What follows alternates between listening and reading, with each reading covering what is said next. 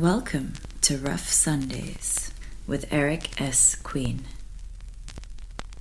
This is the fifth take uh, of the introduction that I've done for this show. You know, it's really, really hard when you have somebody coming on who is unbelievably talented, who has had this stratospheric rise uh, in his field and in other fields and uh, especially with what's going on the past couple of days for him, which I don't even know if I can talk about, uh, just about to blow the door wide open, and you're about to witness this unbelievable writing or television or something career. You want to talk about that, but then he also happens to be your best friend, so you want to talk about that. How do you introduce Denver Nicks when you know Denver Nicks very well? Denver Nicks is my best friend. Uh, if you know me, then you know Denver Nicks. Uh, once a week, uh, somewhere on social media we're, we're, we're doing something or daily we're exchanging messages about a new project which might not even ever come to light and there have been thousands of them i don't know. I'm stuck. I want to do him justice but i also want to tell you my story about denver nicks he and i met when uh, he was actually this is obviously a long time ago he was doing a spec story on me for now defunct publication and we stayed in touch. Uh, but as soon as we met in person it was almost that playground type friendship you know, you just walk up and you point at the person, you say, "You're my friend," and that's all there is to it. And and that's exactly what we did, except we, you know, celebrated that with like a three day bender. But but since that day, which was three four years ago, we've been in more adventures than than you could think possible. Uh, we've made little movies. We've written stuff. Well, I mean, he's written most of the stuff. I've written a few things with his help. We've started the cult favorite so we say snacks and snacks on Facebook, and like I said, a thousand other things that never made it out of the gate. But we also bonded over this morbid curiosity and this insatiable thirst of life, uh, and even more so. And this is going to sound shitty, but it's true. The darker side of life on the road. You know, no real home, scenery, friends, smells changing every two, three months, and and that sounds bad, and I really don't mean it to. But you have to understand. If I say to you, right now, I am currently in a hotel room in Paris and I'm tired and broken and, and I'm a little bit lonely, you'd probably tell me to go fuck myself and go see Paris because I'm living that life that everybody wants. Everybody wants to be in Paris. And while half of that is true, the other half is reality. And that's where Denver and I have always found this solid ground. The backdrops now really don't play any interest. We've both been there before, and we'd rather talk about snacks or we'd rather talk about if the dive bar on the corner is still standing. Uh, and and we're able to, like Hunter S. Thompson said, kind of peel that veneer away and just really get down to you know, I don't care what you do for a living. I don't care where you're on a plane to. Who are you as a person? And we've always had that just kind of mutual understanding and, respect. And truth be told, like I've settled down over the past eight months, making Berlin home, having kind of a regular schedule and paycheck. And Denver has had this schedule that would almost make you think, and I do, you know, him to be this just really nice spy. And we're not, I haven't even given you his pedigree yet. Again, this is my problem is that I just spent how many minutes talking to you about Denver the person and not Denver the Professional, like Time Magazine Denver, Nat Geo Traveler Denver, Uproxx Travel Denver, has written three really good books, all brilliant. He's still in his 30s. Uh, he's a genius, and I'm sure that's that's certifiable, like certifiable genius. But getting back to the person that is Denver, like he's the best person that I know. I mean, personally, I can tell you that had it not been for Denver Nicks nine months ago when I was in New Orleans, had he not come and driven me out of the city, I would I would have ended up overdosing or drowning in my own vomit or picking a fight with the wrong person and gotten shot. I know that without a shadow of a doubt. Like he flew in, drove me out of there and back to Oklahoma just to get me out of a bad situation. So take your pick as to which of those Denver Nicks you want to think about right now, as there are many. But just know being able to have a little show and inviting him on is something that that really kind of means a lot to me.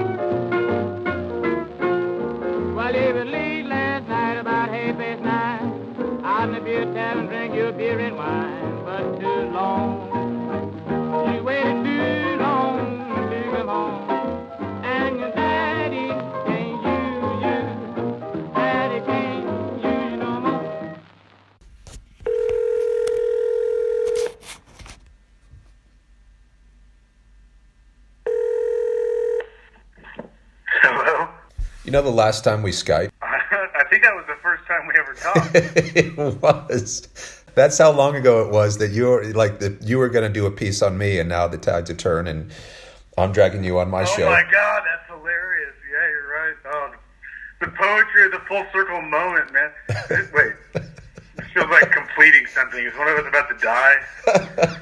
It's like the. Where are you, by the way? I, even I don't know who, where you are. Uh, man, I am at a place they call Fisherman's Wharf in San Francisco, uh, standing next to a big black cannon pointed towards Sausalito, I think, but I can't see it. There's fog in the way. It's looking out over San Francisco Bay. Uh, it's a beautiful sunny day. There's some sailboats out there. Fog over the bay, and um, Are, are we allowed to talk about the weird few days that you you've just had? Yeah, I think so. Uh, assuming this will not go up like tomorrow or the next day, kind of thing. Uh, I think there's probably a little bit of lead time on this, right? So Yes. it won't be published Yes. or go online immediately. Yeah, it's been a crazy. beat. In fact, in fact, when you called me just now, it came up on my phone as no caller ID, which is I just started laughing because this whole thing that has happened over the last couple of weeks kind of began with a phone call that said no caller ID, which I write about in the article that I just filed. What is what have I mean? I know what's going on. You know what's going. What what have, what have your past two days been? Oh yeah, sorry. I should be more specific. Um, I have been uh, well on Saturday. I was in Houston, Texas, with Stormy Daniels, who is an adult film actress involved in an alleged affair with President Trump ten years ago, and um, she's. I mean, anybody watching the news is more or less familiar with her story. But I spent Saturday hanging out with her, and I've been writing an article for Rolling Stone about that then I was also after that I went to Costa Rica to uh, do a story on a coffee on a Starbucks coffee farm down there outside of San Jose. And on my way back from Costa Rica, just you know been writing really hard to try to get this Rolling Stone story finished. Um, and I needed to go somewhere. I didn't really have any particular destination in mind, so I just had my plane take me to San Francisco through Miami, so I'd have a nice long six and a half hour transcontinental flight to ride on. And I got to San Francisco last night, which is why I'm here today, overlooking this beautiful bay, speaking to you from here. And you've had let's just even since the first of the year. Can you take us through like what your schedule has been? Um, oh man. I- Can you even it's remember? I, re- I mean, I really can't remember. You know, I've been traveling a whole lot, kind of more or less constantly.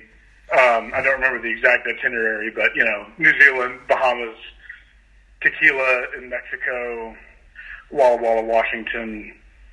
I can't even uh, like Denver, Virgin Islands. Kind of been all over the place.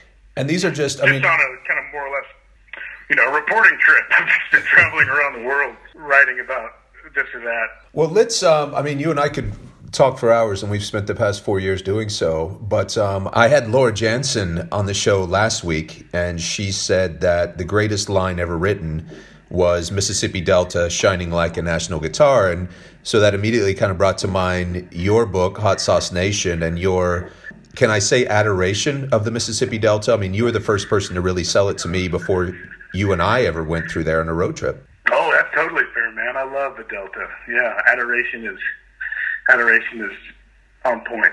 What I mean, did you know before Hot Sauce Nation came out, and we're going to get to that in a little bit, but before you even started writing Hot Sauce Nation, had you spent a lot of time in the Delta, or was it just from your time in New Orleans that you spent a lot of the time in the South? I mean, how did you get introduced to the Delta? Um, I hadn't spent a lot of time in the Delta before writing Hot Sauce Nation. I'd spent a little bit, um, mostly oddly enough, thanks to a Yankee named Matt Dangloff. Matt or Matty B, as people call him, is a very close friend of mine from college. He grew up in Manhattan, and uh, after college, he moved to the Mississippi Delta to teach school, and uh, he ended up staying. Got married, opened up an ice cream shop called Delta Dairy in Cleveland, Mississippi, and now he lives in the Mississippi Delta. So visiting Matty B, I'd spent some time down there, and just found it to be a really interesting and beautiful and peculiar, unique ways place, but also a place that has, as I learned, a really rich tradition of hot sauce and spicy food. So when I was writing Hot Sauce Nation, of course, I ended up spending a good bit of time in the Delta. Well, let's. Um, I'm skipping ahead there. I'm looking at my notes. I was so excited to talk to you. I'm, I'm skipping way ahead. You brought in three or four songs. I can't remember what we said. I have never been. I mean, I like I like the Delta blues. I don't love them. I think they are. I think at some point the, the blues, be, you know, I I think they become redundant. You know, I think it's three chords and it, they're they're great. Uh, you feel differently. Yes, I feel differently. That's a. I mean, with all due respect, my friend, that's a. That's a dumb position to take. uh, if you if you're going to be against music that has only three chords, that that eliminates a lot of the canon. Punk rock is pretty much off the table, and a lot of rock and roll is too. Right. But the blues is uh, the blues is a format. You know, it's a it's a framework upon which to riff, and within that framework can be incredibly rich. And there there's a lot more variety, as I think we'll see in the songs that we go that we go through here. There's a lot more variety and opportunity for you know different expressions of the blues than you're giving it credit for in this uh, inauspicious introduction.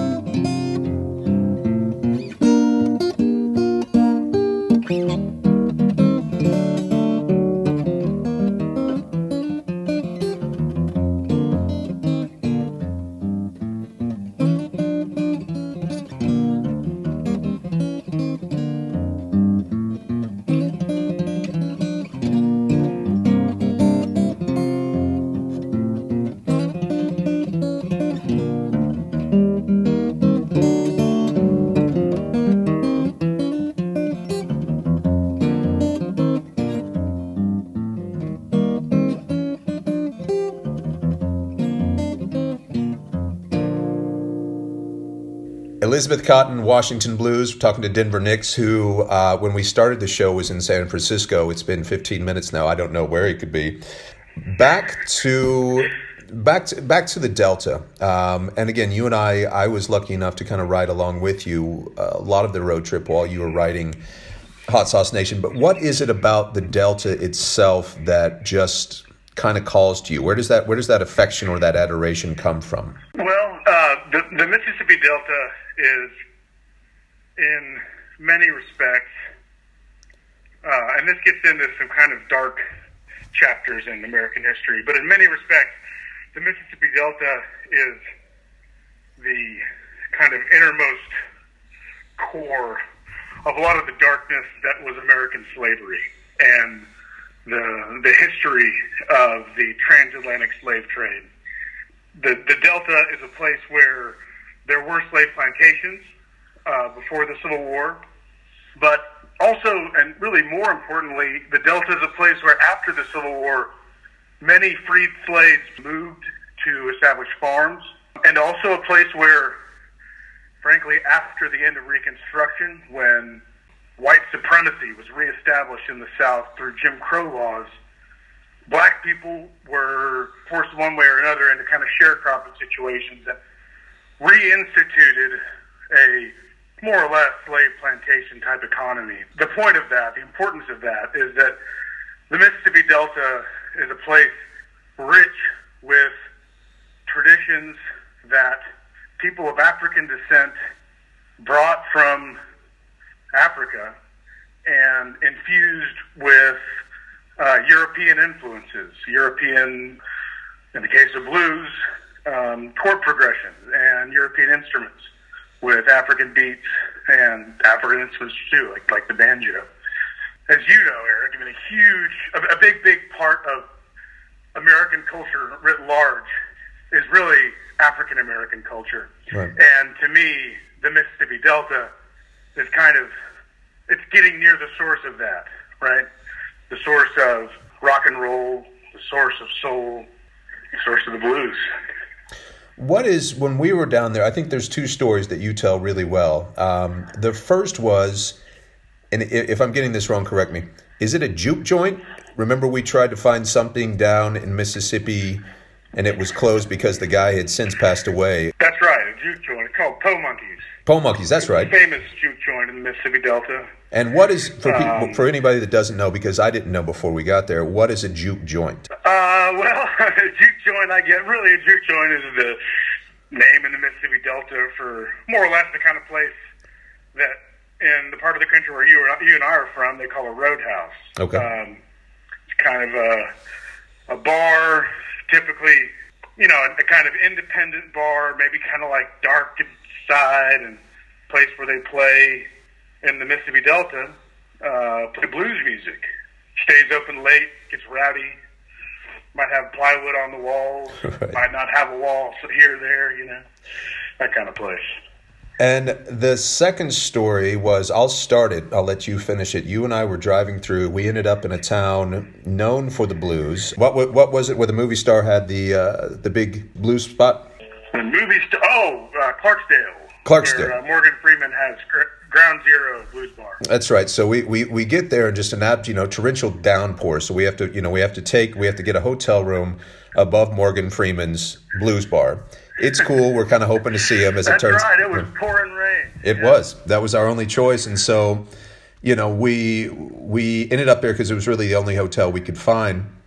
But then, uh, it, as it turns out, there's a there's a slightly more authentic place in Clarksdale to find the blues. And I'll let you take the story from there. Just, uh, um, I think a block from Ground Zero is a bar called Reds, a juke joint called Reds. That is a great classic Delta juke joint. You know, it's got red Christmas lights. You know, it's dark inside, and it's kind of a back room, plywood walls, just like a you know slapdash group of chairs that somebody picked up at this flea market or that flea market. you know, nothing matches. Um, and there was a great blues band There was. playing there.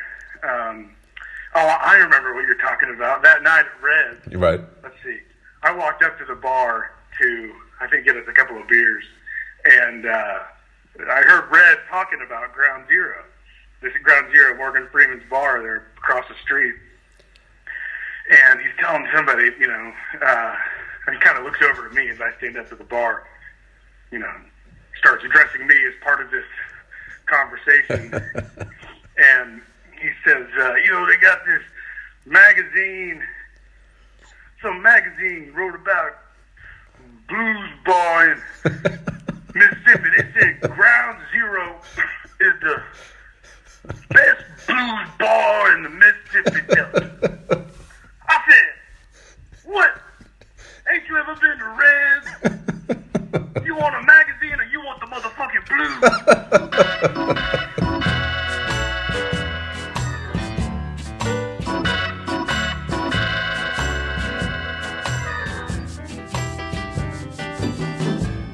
I got a little red rooster, too lazy to crow for day. I got a little red rooster, too lazy to crow for days. He keeps everything in the barnyard upset in every way. The dogs begin to bark. The hounds begin to howl. The dogs begin to bark. The hounds begin to howl. Watch out, all you kinfolk. My little red rooster's on the prowl. I tell you that he keeps all the hens fighting among themselves. All the hens fighting among themselves. He don't want no hen in the barnyard laying eggs for nobody else.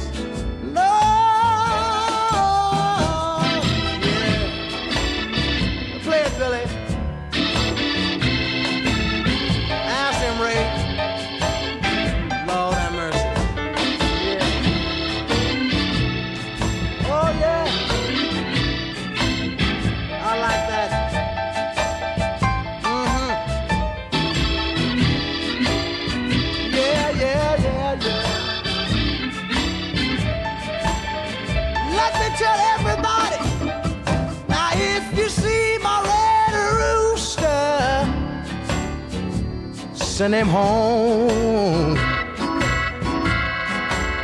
Said if you see my red rooster, send him home. I had no peace in the barnyard since my red rooster been gone.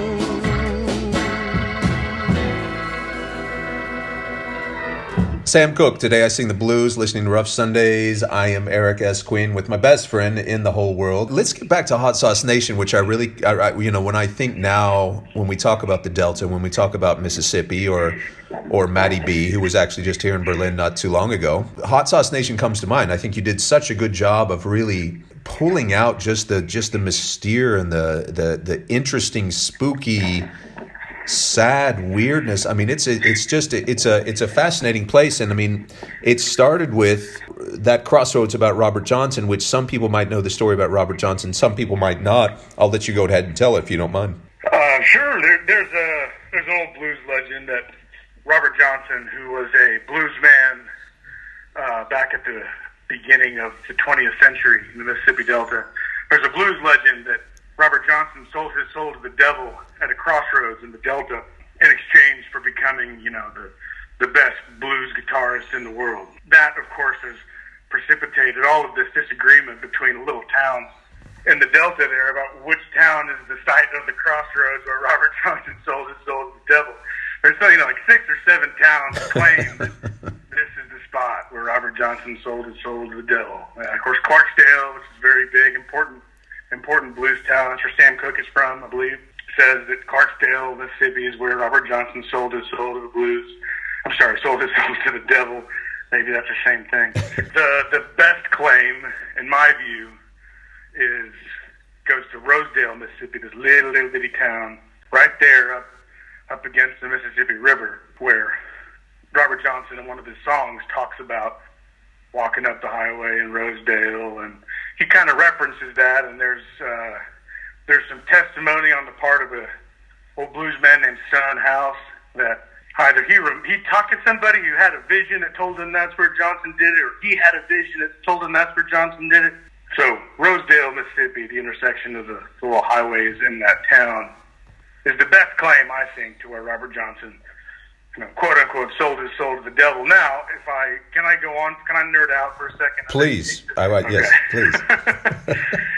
so the, this, the blues legend, of course, is Robert Johnson sold his soul to the devil, right? But this kind of goes to what I was talking about at the beginning, because of course, I mean, my personal belief is that there's no such thing as the devil to sell your soul to, uh, and that is, you know, that that blues legend comes from somewhere. And where that blues legend comes from, almost certainly, is a reflection of the connection we're talking. We talked about at the beginning of our conversation between the Mississippi Delta and Africa. Uh, the crossroads in in voodoo uh, or hoodoo, as it's often called in that part of the American South. There, mm-hmm. the crossroads have a very important spiritual significance as a kind of uh, borderland between worlds, a place where you can commune with the deceased.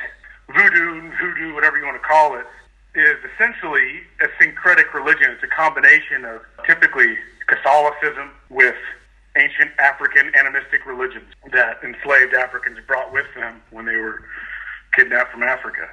So this legend of Robert Johnson selling his soul to the devil at the crossroads, in my view, is clearly what that is, is a kind of blues legend that you know is developed like all legends do, except it has these these inklings, these reminders of uh, the soul of the Delta and the deep history filled with tragedy and pain and beauty and struggle and perseverance and finding beauty in pain that the blues is all about. I've been loving you too long.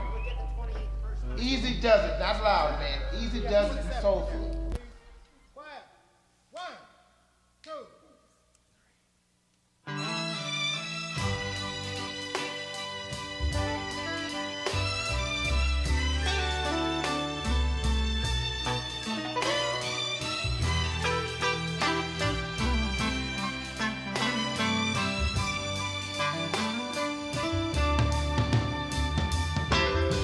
I've been loving you oh too long. Stop now.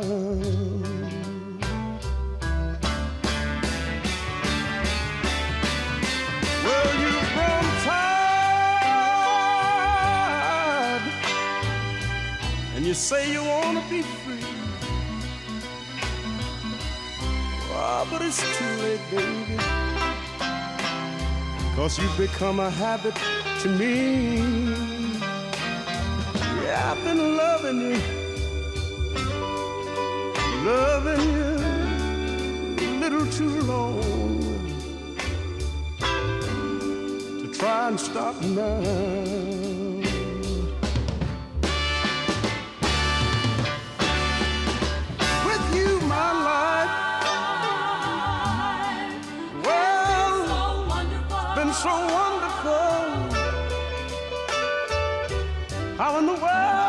I stop now?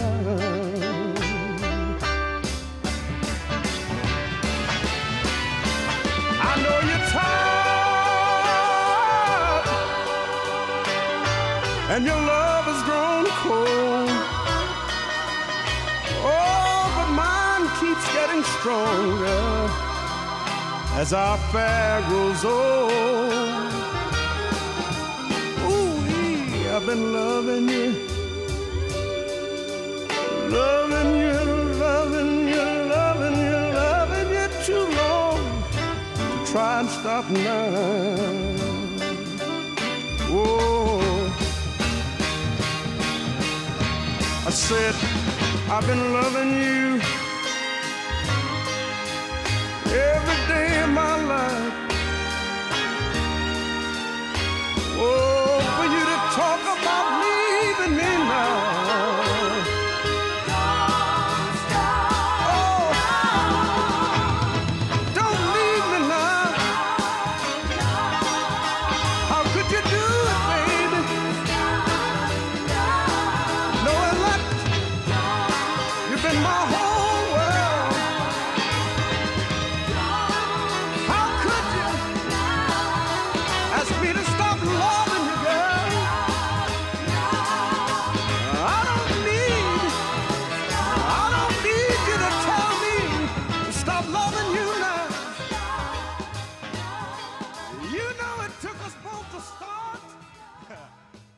Jerry Butler, I've been loving you too long. We are talking with Denver Nicks, who's currently in San Francisco, but has been all over for many a different thing. You know, Denver, I got this idea because, as mentioned a few times, you know, I spent a decent amount of time with you on the road when you were writing Hot Sauce Nation, and I know that it's it's unfair to such a wonderful book to to only spend like a, a small segment of a podcast on, but I, I still want to do it because it, it really there was so many parallels between between what you were talking about with the blues and the Mississippi Delta and, and the things like that, that that tie in with this book. Can we talk about Hot Sauce Nation for a few minutes? Absolutely, man. I love talking hot sauce. Okay, well, I mean, the- the first thing, and this this book covers everything from from history to science to, I mean, just it, it absolutely America's obsession with hot sauce, but it goes it goes so many different places, um, which is what makes it such a, a well received book. But the two things that I really took away from speaking specifically to to peppers and hot sauce, the first. And this is what a lot of people, I think, when they first hear this, probably disagree to your face, or probably uh, the burn of a pepper on your mouth or on your tongue, that is not a real burn. That's correct. It's an illusion. Yeah, it's uh, it's just an illusion that a chemical in chilies called capsaicin causes. But I mean, can we? I, I know you've spent God knows how many hours writing about it, but for somebody like myself or somebody who just heard that, that's a little bit hard to believe, seeing how we've had spicy food and our mouth is on fire, and it's not until we drink ice water or, or a beer or whatever it is that it that it calms it down. I mean, is that is that really just all it comes down to? It, it, it's an illusion. It's that's it. Yeah, it's just capsaicin or capsaicin capsaicinoids, these different compounds. They just do to pain receptors on your skin, including in your mouth, the same thing. They cause the same series of chemical reactions in your nervous system that switch on at, about, at above like 109 degrees Fahrenheit. Um, it's just a chemical that tricks your the nerve endings, to put it simply, into thinking that they're on fire. And they kind of start firing off, you know, and your body, in some respect, thinks that it's burning. So that's why I had, you know, you have that feeling of pain, like you're burning. But and this is what I love about hot sauce and chilies. It's, it's not corrosive. it burns. It feels like it burns, but it's not burning anything. It's hard to even talk about because there's so few instances in life or you know botany and biology when you have this phenomenon. But uh, it feels like it's burning, but it's not actually burning anything. It's just an illusion, and it creates a really philosophically, to me, interesting. It's a philosophically interesting phenomenon because it allows you to think about decoupling pain from suffering, if that makes sense, or decoupling pain from actual damage. Right. You can theoretically, if you're it's mind over matter, so theoretically you could ha- you know have a dose of pure capsaicin, which would be extremely painful at a kind of level that is sort of impossible to comprehend in the normal day, you know. But if you have the wherewithal to just kind of sit and be with the pain, to be present and meditate on it, if you can conquer your mind in that respect, then you'll be fine. Then it doesn't do anything. It's not hurting anything. And as I go into the book, you know, that to me, contained in that is this really kind of beautiful, poetic message about both the, the purpose of pain and suffering in our lives and how we incorporate painful experiences into day to day life and persevere through them. And when you talk about meditation, I immediately went to another uh, part. And again, I'm asking you to truncate, you know, what you've spent years of your life writing chapters on, you know, asking you to, to, to break this down into just a paragraph or a conversation. But the original spice, and for, I'm going to get this, I'm going to butcher this, so forgive me. But the original spice came from Bolivia. And before a certain year, Indian and Thai food, as we know it today, was not spicy. Is that is that a is that a correct ish? Yeah, that, that's that's absolutely correct. It's spot on. Chili's evolved in Bolivia in kind of middle part of the country between Sucre, Santa Cruz, and Cochabamba, kind of the Bolivian adjacent to the Bolivian highlands, and they spread there naturally throughout most of South and Central America into the Caribbean. And when a fellow named Christopher Columbus bumped into what he thought was China, which was in fact an island in the Caribbean Sea. He encountered Chili's. and he had come there primarily looking for black pepper. He was trying to get to Asia to find a cheaper, better way to get to the black pepper that only grew in India. So I sailed, you know, the other way around the world, bumped into the Americas. He didn't find black pepper, of course, because black pepper does not grow in the Americas. It did not grow then in the Americas. But he did find this plant, and he thought, you know, he tasted. It was like, oh shit, that's like super ten thousand times as potent black pepper, which is that's why we call them peppers today. It's not the, the, the black pepper and chili peppers are totally botanically, biologically distinct plants. They're not related. We just had that confusion because Columbus took the chilies back to patrons in Spain and said, "Hey, look, I found some pepper. It's just kind of different weird, like." But yeah, before that, before 1492, there were no chilies outside of the Americas, uh, which is to say that before 1492, there was no there were no chilies in Thai food and Indian food or Vietnamese food or Ethiopian or West African cuisine. Indian food has black pepper, of course, and pure black pepper measures at about 100,000, I think, Scoville units, but you can't really achieve that in nature, and it's not exact, it's not really the same thing quite. Which is just to say that before 1492, there really wasn't spicy food outside of the Americas. Uh, spicy food is a result of including chilies, which only existed in the Americas, and then, of course, you know, the rest is history. Once chilies made their way to Spain and Portugal, were introduced to Africa uh, by Portuguese traders and slave traders. Chilies are introduced to India by the Portuguese, which is why the area around Goa, which is a Portuguese established city, has particularly spicy Indian food. So y'all might know the, the word vindaloo, recognize vindaloo as being you know, one of those dishes at an Indian restaurant that's particularly spicy. Vindaloo is just a shortening and kind of uh, Indianification of a Portuguese phrase, vinho d'alho, which means like garlic wine, Oh, wow. which is just to say it's a Portuguese dish. Let's um, and let's go. You wrote Hot Sauce Nation, Before that, you you wrote uh, a fantastic book on Bradley Manning. But now you're working uh, uh, as well as the Rolling Stone piece, as well as Nat Geo, as well as Uproxx Travel and Time. You're also writing your third. You're you're currently writing your third book. Is that right? Uh, that's right. Yeah, I'm working on a book about one of Thurgood Marshall's very early cases. Thurgood Marshall, the the first Black Supreme Court justice, one of the titans of American history, American judicial history, American civil rights history. One of his early cases as the head of the NAACP's Legal Defense Fund was representing a young man in southeastern Oklahoma who was tortured into confessing to a murder he did not commit.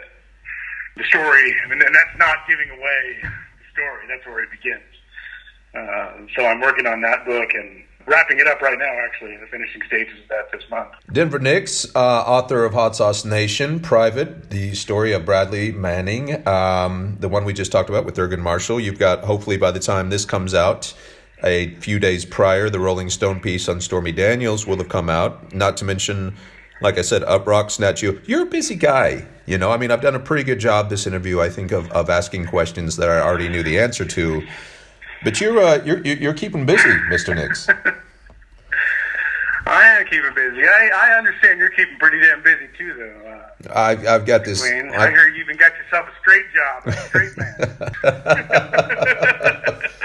Well, well, I'm sending you to uh, to Robert Barron to uh, my favorite bar, my second favorite bar in America. As you know, the first bar we had Brother Chris on not too long ago, uh, talking about chart room.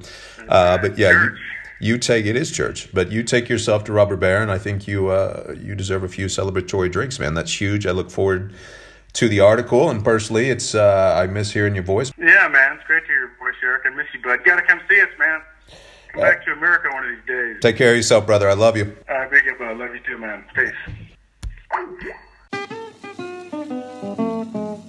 Baby, don't put no more baking powder and your bread, you see.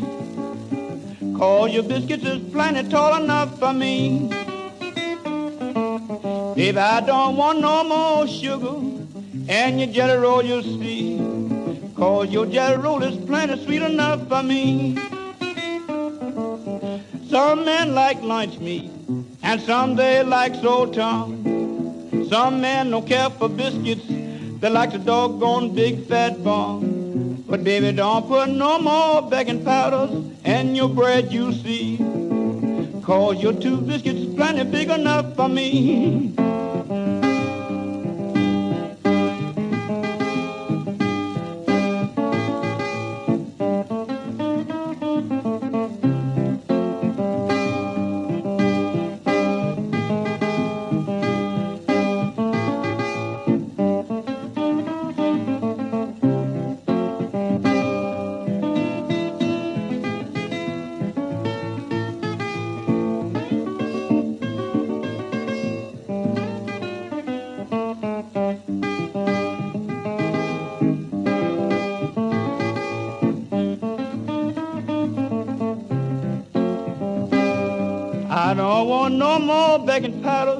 And your bread, you see.